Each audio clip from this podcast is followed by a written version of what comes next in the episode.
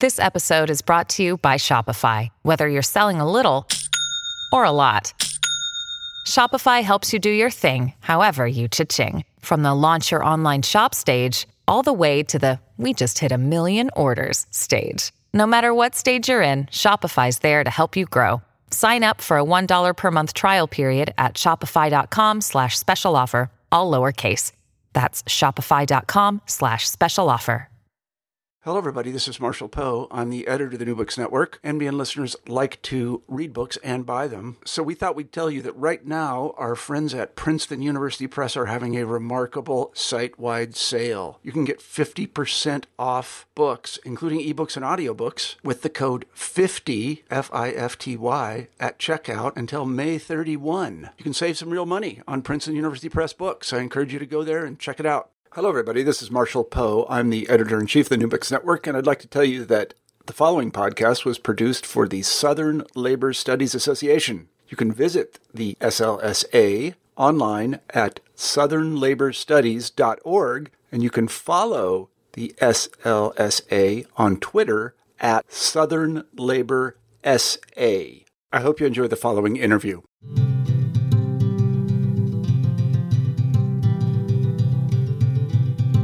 Welcome to Working History, a production of the Southern Labor Studies Association. Become a member online at www.southernlaborstudies.org. I'm series host Beth English, and today I'm speaking with Keri Leigh Merritt, an independent historian based in Atlanta, Georgia. She is the author of Masterless Men Poor Whites and Slavery in the Antebellum South, published by Cambridge University Press, and co editor of the forthcoming collection, Reviving Southern Labor History Race, Class, and Power. Keri Leigh Merritt, welcome to Working History. Thanks for having me, Beth. Sure. Your book, Masterless Men, looks at a group in the pre Civil War South commonly referred to as poor whites. Can you start us off today by talking a little bit about who these poor whites were and where they fit into the larger socioeconomic dynamics of the antebellum South? Sure. So um, the classic definition of poor whites really comes from um, Charles Bolton, um, and he classified them as owning neither land nor slaves. Mm-hmm. Um, of course, when you're looking um, through sources and actually doing the work, sometimes it's absolutely impossible to know whether or not somebody owned, you know, a couple of paltry acres where they're not really producing anything. So there are times that you know people slip in and out of the definitions. Um, Jeff Forret then proposed a more sociological definition that really was more kind of class based. Do people, you know, consider themselves in this poor white class? Um, are they classified as poor whites by other Southerners? Mm-hmm. Um, so it's it's um, it still is a little bit of a slippery definition, but landless, slaveless. Um, I generally, when I can find these people in the census records, which is oftentimes hard to do, um, I try to look also at personal property and classify them as owning less than $100 in personal property, mm-hmm. according to census records. Um, but so I look at the deep south um, in my book, and I don't include Louisiana because it is so different um, in terms of a racial caste system and also in terms of a legal system. Several mm-hmm. of my mm-hmm. chapters deal with legal history. Mm-hmm. But so I look at South Carolina, Georgia, Alabama, Mississippi, and those states all have somewhere between you know 35% to about 50% um, of the population is enslaved mm-hmm. and south carolina of course has the largest percentage with um, over half the state being slaves and i think that this is a really important designation that the deep south is different um, in a kind of uh, social control and a kind of labor control way than the rest of the South because you have such high levels, high proportions of slaves. When you when you're approaching that 50% level, when half your society is basically enslaved, um, it really changes, I think, the structure of of the way that slaveholders have to um, control society. Mm-hmm. And so then you're left with, you know, about half the population is white, or a little bit more than half the population. And out of that white population, um, I argue, and I have an entire index at the end of the book um, where I really go into um, how bad these census records are in the 1840s, 50s, 60s, particularly the 50s and 60s. Um, but they're just completely undercounting people, um, especially rural people, especially immigrants, um, but a lot of these poor whites. And so my point is, it, you know, even in modern day times when we have all the um, all the tools at our advantage to uh, produce a very accurate census, we still don't get under about 5% of people that are not counted. Some mm-hmm. Five to ten percent, um, and so it's even higher back then. You know, mm-hmm. when, mm-hmm. the system is run in such a haphazard way. Um, so I argue that poor whites probably comprise about a third, um, a solid third of the white population in this deep South area, um, and their rate their rates are actually probably rising in the 1850s as you've got a lot of um, poor white immigrants coming over and settling in these southern port cities. Um, but so if you count poor whites for about one third of the white population, then you've also got one third of the population in the deep south were slaveholders mm-hmm. or belonged to slaveholding families. And mm-hmm. so then one third would be classified as yeomen who held land or were from the middling classes, but you know didn't necessarily own slaves. Mm-hmm. Um, so I, I think that's the best way to show how they fit in in a socioeconomic way. Mm-hmm. Um, mm-hmm. So, what were the basic living realities of this group of poor whites? Uh, you you mentioned that they didn't have a lot of, uh, they didn't have any perhaps property. They didn't have a lot of, uh, a lot of you know capital. They didn't have a lot of stuff, basically. So, so what was what were their lives like? Well, the Deep South is an incredibly, incredibly um, unequal uh, economy. You've got um, great deal of wealth inequality. Um, basically, in 1860, you've got slightly more than a thousand families in all of the South owned um, about half of the Deep South's wealth. Mm-hmm. And wealth is becoming more and more concentrated in the lead up to the Civil War. Mm-hmm. Um, so the basic living realities are pretty stark for the poorest people. Um, they, they, most of them live in little log cabins. A lot of them are squatting on land, um, or they could rent land from slaveholders. You know, tenant farm. Some of them were sharecroppers, even. Um, uh, food, there were definite definite times of food insecurity. A lot mm-hmm. of them go through periods of hunger, um, begging from neighbors for food. You know, um, most people that have looked at this think that their diets were not all that different materially than slaves. Mm-hmm. Um, very heavily corn diet, you know, supplemented with pork and, and some meat when they could get it, um, potatoes and you know the few greens that would grow around their little cabins.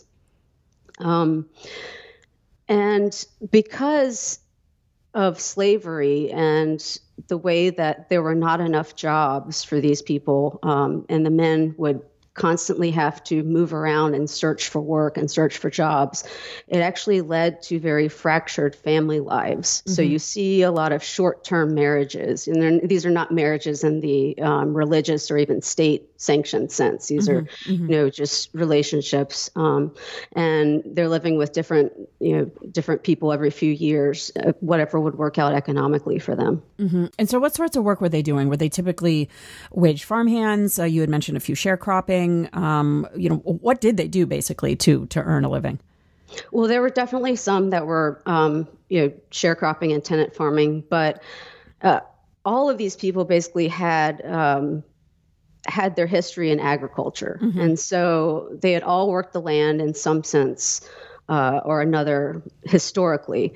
And what you see happening in the uh, 1840s and 1850s is this, all these slaves are being brought down from the upper south to the lower south.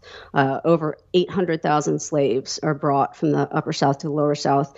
And as they're taking over all these jobs, all these agricultural jobs in the South, um, white laborers are being pushed out of agriculture largely. Mm-hmm. And so I think you kind of, uh, they start falling into two groups. And one group is basically the constantly unemployed who just give up um, looking for jobs, and they basically are able to live off the land, hunting, fishing, um, you know, growing, you know, little patches of potatoes and whatnot. And then a lot of them start supplementing this by stealing and trading with slaves in the underground economy. Mm-hmm. Um, but then you have this other group of people that are still trying to hold on. Um, and starting to work in non-agricultural work on um, you know digging ditches building roads building railroads um, mining um, working in factories but it, so a lot of these people actually are starting to be called mechanics and mm-hmm. in the deep south during this time if you're not working in agriculture if you're working with any kind of tools outside of agriculture you're referred to as a mechanic and so i just want to make that designation because that will become more important um, as we talk about the work further mm-hmm, mm-hmm. so it, how did they participate or remain on the margins then of larger white society in in a cultural sense. It seems in an economic sense they're definitely not part of the the sort of dominant slave holding and even land holding um, you know society. What what are they doing in terms of in terms of the cultural side of things? Um, that's absolutely right. I, I try to make the case that they are definitely not like slaveholders and not even like the middling class whites um, in the society. So, education is a big factor. There are basically no public schools in any of these deep South states prior to the Civil War or prior to Reconstruction. Mm-hmm. Um, and so many of the children are, or many of poor whites are completely illiterate. Um, and you see this when you really get into legal records how few of them can actually write maybe they could read a little bit but uh, you know nothing that would make them anywhere close to an educated person in the upper upper middling classes mm-hmm. um, religion i from every record i could find there they tended to be not that religious. Mm-hmm. Um, you know, perhaps they believed in Jesus Christ, perhaps they believed in some form of Christianity, but largely due to the fact that they kind of lived on the fringes of the towns and societies, and because um, they were very socially segregated from other whites, they didn't seem to attend church very much. And part of this could also be to a labor thing. Sunday mm-hmm. was, of course, back then the working man's only day off. Mm-hmm. Um, and that leads me into another factor is that uh, what all um, what often goes along with poverty is uh, some form of substance abuse, you know, some form of escapism. And with poor whites, you definitely see this very strong culture of complete alcoholism, mm. um, where people are just going, both men and women and children are going on benders, you know, for months at a time, mm-hmm. where you wake up, the first thing you do is drink. Um, and because of a lot of this alcoholism, um, there's a lot of violence. There's a lot of violence. There's a lot of domestic abuse. Um, mining some of these coroner's reports is just heartbreaking, you know, to see the way that these children and women are dying at the hands of their husbands and fathers. Mm-hmm. So, how did slaveholding or upper class or even middling uh, class whites talk about these poor whites and their integration into the larger Southern economy? Were they concerned? Were they did they just ignore them? How uh, you know was there any dialogue going on um, about them? They were definitely concerned, but it is actually harder to find um, source material where they express concern publicly mm-hmm. because, of course, their um, the characterization of the North as being, you know, a wage slave society mm-hmm, mm-hmm. Um, and using white laborers as wage slaves. Because if they had actually acknowledged how many poor whites were, were languishing in cycles of poverty in the South, that would have negated that entire argument. Mm-hmm. So, um, they um, definitely were concerned about them, and uh, they just kind of looked at them with a lot of disdain. Um, at the very minimum, they considered them a nuisance, interacting with their slaves and and stealing, you know, their livestock and crops. Um, but a lot of them, and especially as you see into the 1850s, um, did consider poor whites dangerous. Mm-hmm. Um, and they really start trying to implement different ways to segregate them from blacks. Um, and I even argue that they thought of them as kind of racially distinct, you know, mm-hmm. not not anywhere near um, being black, but they were not quite white. Um, mm-hmm, mm-hmm. They're not included in this white privilege. Um, they're always looked at as somehow racially inferior. A lot of times they're referred to as yellow um, uh, or swarthy. So, um, I mean, you definitely see that uh, slaveholders uh, saw them almost as a distinct um, class. Mm-hmm. And how did they see themselves? Did they see themselves also as as distinct, or did they, uh, you know, did they see themselves as as part of the larger white society? That is a very hard point to argue because there are basically you know no records of mm-hmm poor whites talking about this during the time, but I've used the Tennessee Veterans questionnaires very extensively, and uh, even you know relied on the WPA um, slave narratives mm-hmm, mm-hmm. to really try to find evidence. And it looks like it, to me, it absolutely looks like there was class consciousness. I mean, they did, these men are talking about the fact that their fathers would never vote for slaveholders, that their fathers that they couldn't stand it, they could, they could never find work because of these slaveholders and what slavery was doing. So I argue that that there is a class consciousness, but that because the way society um, is so overwhelmingly rural, that outside of cities and towns, it's incredibly hard for them to do anything about it. Mm-hmm. Um, and then, and then just the fact that slaveholders dominated every aspect of society that even when they did try to do things even when they did try to band together with slaves it was easily crushed by a very um, overzealous criminal justice system combined with this kind of vigilante violent society. So let's talk a little bit more about that about the criminal justice system. Um, can you uh, tell us how it functioned first of all more broadly in the antebellum south and then more specifically how it functioned for poor whites?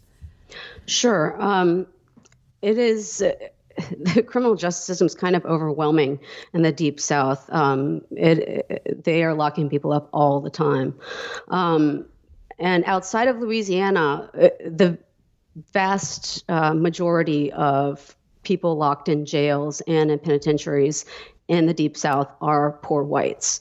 Um, a lot of them are immigrants. A lot of them are Irish, some German.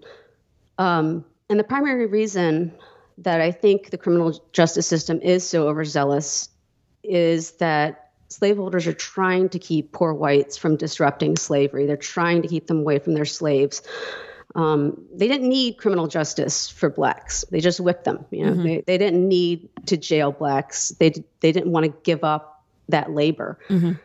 So you see all of these um, different sheriff's departments and different towns and cities starting to really crack down on these behavioral, you know, quote crimes in the 1830s, 40s, and 50s. And so vagrancy is, is a big thing because vagrancy basically you don't need to commit a crime. You don't need to be doing anything. Literally you can be doing nothing. That's that's a version of the crime in the mm-hmm, statute. Mm-hmm. you're doing nothing standing on a highway they can arrest you.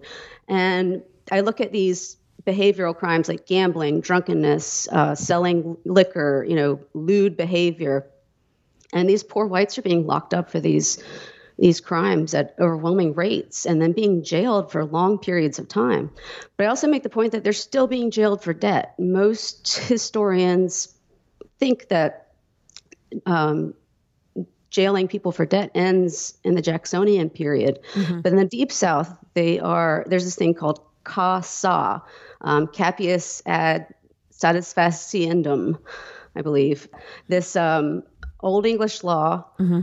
That gives slaveholders the power to jail people for very small amounts of money. And a lot of times these people are being jailed for the debt that they've incurred. Uh, being jailed and right. arrested. Mm-hmm. Um, so you see kind of uh, how that is applicable to many of our modern day uh, problems. Sure. Um, I also make the point that um, they're selling these criminals to the highest bidder, mm-hmm. um, overwhelmingly for bastardy, but also, um, you know, any other kind of uh, larceny or or small petty crimes. They're literally auctioning these people off on the courthouse steps mm-hmm. and selling them for unfree labor.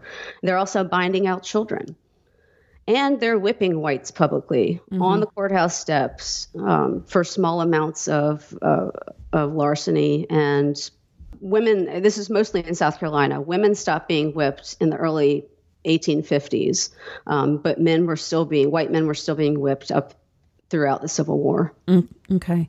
How were poor whites participating then politically in the antebellum South? We talked about culture, we talked about criminal justice, economically. What were they doing or not to exert any political agency?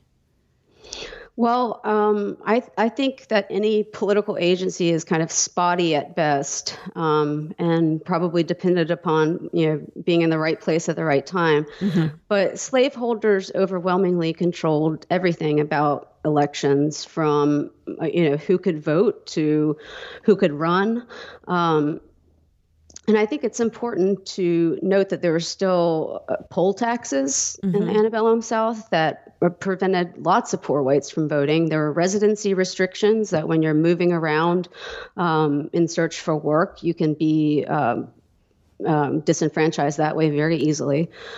Um, but so when you come to the actual election itself, it's important to remember that back then, a lot of these elections are held um, through the process of what they call viva voce, voting by voice. Mm-hmm. Um, you're literally voting in front of you know the whole town, in mm-hmm. front of the mm-hmm. most important men in the town, the most important slaveholders. There's no privacy in who you're voting for, and mm-hmm. so if you're going up there to vote and you're sitting in front of men who control every aspect of your county, including you know what land you can rent. Um, um, what jobs you can get. Um, I think it's important to to think about that psychologically, what that would do to your vote. Um, but there's also a an element of a much more sinister controlling, um, where you're, you know, taking people at the point as we're getting closer to the 18 to 1860, they're literally, you know, taking people at the point of a gun um, to vote. Mm-hmm. But I think far more commonly, it is more that they round up all these men. The slaveholders round up these men, get them blind drunk, you know, throw them a big barbecue, transport them to the polls, and you know that's a, that's an easy way to get people to to vote the way you want. And what factors ultimately then bring what I guess you could characterize as a class crisis between white Southerners to a head in the late 1850s and into 1860 61 when talk of secession really begins to build? Sure. Um, so I had briefly mentioned that there's kind of a labor restructuring for whites as they're moving out into um, jobs outside of agriculture mm-hmm. um, in the 1830s, 40s. Um, something important to remember is that slaves are starting to be hired out for these same sorts of jobs in the 1840s, particularly because cotton is not doing so well in the 1840s. Mm-hmm. And so they're um, training slaves to, to be these skilled workers and to go out and kind of work in a lot of ways kind of independently. Mm-hmm. Um, and white laborers start getting very angry about this about the, competition with slave labor and other jobs and but it's not it's not all race based because mm-hmm. you see all sorts of petitions to um, governors uh, where they're arguing against having to compete with men who are you know making bricks in the state penitentiary mm-hmm. so they just don't want to compete with unfree labor and they they they start becoming more and more militant in the fact that uh, they're unwilling to compete with slaves and free blacks. And that if slaveholders don't start doing something to protect their rights as laborers, a lot of them start threatening to withdraw their support for slavery. And so this then contributed to or uh, was a, a mitigating factor as the South marched towards secession? Oh, I think it definitely contributed to it. Um, it starts really creating a crisis um, in slaveholders' minds about what do we do with all of these militant white laborers. Mm-hmm. And the other factor to consider is these, uh, you know, Irish, mainly famine Irish immigrants are pouring in during the, these years. And even though most immigrants, of course, are going to the north, when you look at the rates of increase in immigration in these southern port cities. And of course, we must remember that the secessionist impulse originated in Charleston. Mm-hmm. You know, Charleston has this great influx of white white immigrant laborers in the 1840s and 50s, and slaveholders are really wondering you know, what to do with these people because you can't control them the same way you control slaves. Mm-hmm. And so, how did these tensions then carry over into the war and ultimately impact the Confederate war effort? Well, I argue that um, most of these poor whites are anti-confederates mm-hmm. in the deep south you know mm-hmm. some of them are probably unionists but a lot of them don't even know enough to really understand the causes for war what's going on um, and so they're more anti-confederate um, that's a more accurate characterization i think because they just wanted to be left alone they just mm-hmm. wanted to be left alone to be on their little farms to to you know, drink when they wanted to drink and, you know, be happy and did not want to be conscripted to fight for slaveholders' economic interests, something that actually hurt their own livelihoods. Mm-hmm. And so you don't see a lot of a lot of um, records talk about not seeing poor whites in the ranks of the Confederacy actually until after 1862, when of course um, there's Confederate conscription, mm-hmm. and then you have you start having these incredibly high rates of desertion. And um, Ella Lonn argues that most deserters are very poor. Mm-hmm. And then you also have this other group of, of just layouts, people who are hiding out from the conscription officers, who are hiding out from the Confederacy the entire war. They're called mossbacks because they, they're hiding out in caves and, um, you know, out in the woods where moss literally starts growing on their backs. Mm. But, um, you know, I, I argue that all of these different things actually help lead to the Confederacy's demise. At the end of your analysis, you argue that in many ways the abolition of slavery and the promises of emancipation leading to a freeing or lead to i should say a freeing of the region's poor whites um, it wasn't just a moment of abolition for slaves but also in a broader sense of freeing for the poor whites in the south so two questions related to that first how how is this so? How so? And second, why is this important for our, understanding more broadly of Reconstruction and then the emergent class and race relations in the post-war South more generally? Sure, um, that's a great question, and I, I started out this project not thinking, you know, how far I'd take it past the Civil War, but as I as I got into it, I realized that you know, prior to about the 1950s, historians used to write about emancipation as being a dual emancipation, as freeing not only blacks but poor whites in the mm-hmm. South. Mm-hmm. Um, and and it really, it's a really good point because uh, uh the most fundamental thing is that they're finally in, you know, quote, a free labor economy. They're finally not in a slavery ridden economy. So at least they have the chance to do something about their own livelihoods. Now, of course, we know poverty re ensnares and things don't turn out um, so well for them, but at least there's a chance. So, and the second thing I would talk about also is education. As I mentioned, there were no public schools. Well, after the efforts of the Freedmen's Bureau and everything like that, and uh, government, the new governments in Reconstruction, there are actually public schools throughout the Deep South. So that also elevates their position in society. Mm-hmm. Third, I talk about the Homestead Acts. And in my very first chapter, I actually argue that the Homestead Acts were originally proposed by poor white Southerners or you know lower middling class Southerners who wanted land, who wanted to get away from the stain of slavery. Mm-hmm. Um, and of course, Homestead Acts are never passed because slaveholders were against them. And as soon as the South seceded, then they were passed in 1862 under Lincoln, and there was a Southern Homestead Act in 1866. And so um, poor whites were able to benefit from these acts, essentially getting a free piece of land. Mm-hmm, mm-hmm. Um, and then, fourth, I also argued that the criminal justice system basically changes who it targets in the Deep South. Instead of targeting poor whites, it's now targeting blacks. And the penalties are much harsher and much more deadly, as we know. Um, so essentially, you know, it, it, black emancipation does free poor whites in several ways, and blacks end up taking poor whites' place at the bottom of free society. Is this a moment in which uh, the upper class and, and more middle and class whites begin to embrace, maybe that's not the right word, but embrace this group of former poor whites in this in this free you know free labor milieu? I definitely think so. I think um, uh, you know somebody needs to write the book still, but I think there's a, a definite shift in the early period of Reconstruction, where there's still a chance for biracial coalition. When you mm-hmm. see some of these early black politicians, especially, they're talking to crowds of poor whites and blacks together. They're talking in terms of labor solidarity. They're talking they're talking about the rights of blacks and poor whites. But you know, because of the vigilante violence of different groups and the KKK and the racist, vicious criminal justice system, um, there are all these factors that kind of conspire against any kind of biracial coalition, and it does start unraveling. I think you see, you know, certainly by later Reconstruction, there's more of a, an alignment of all whites together, um, you know, in white supremacy against blacks.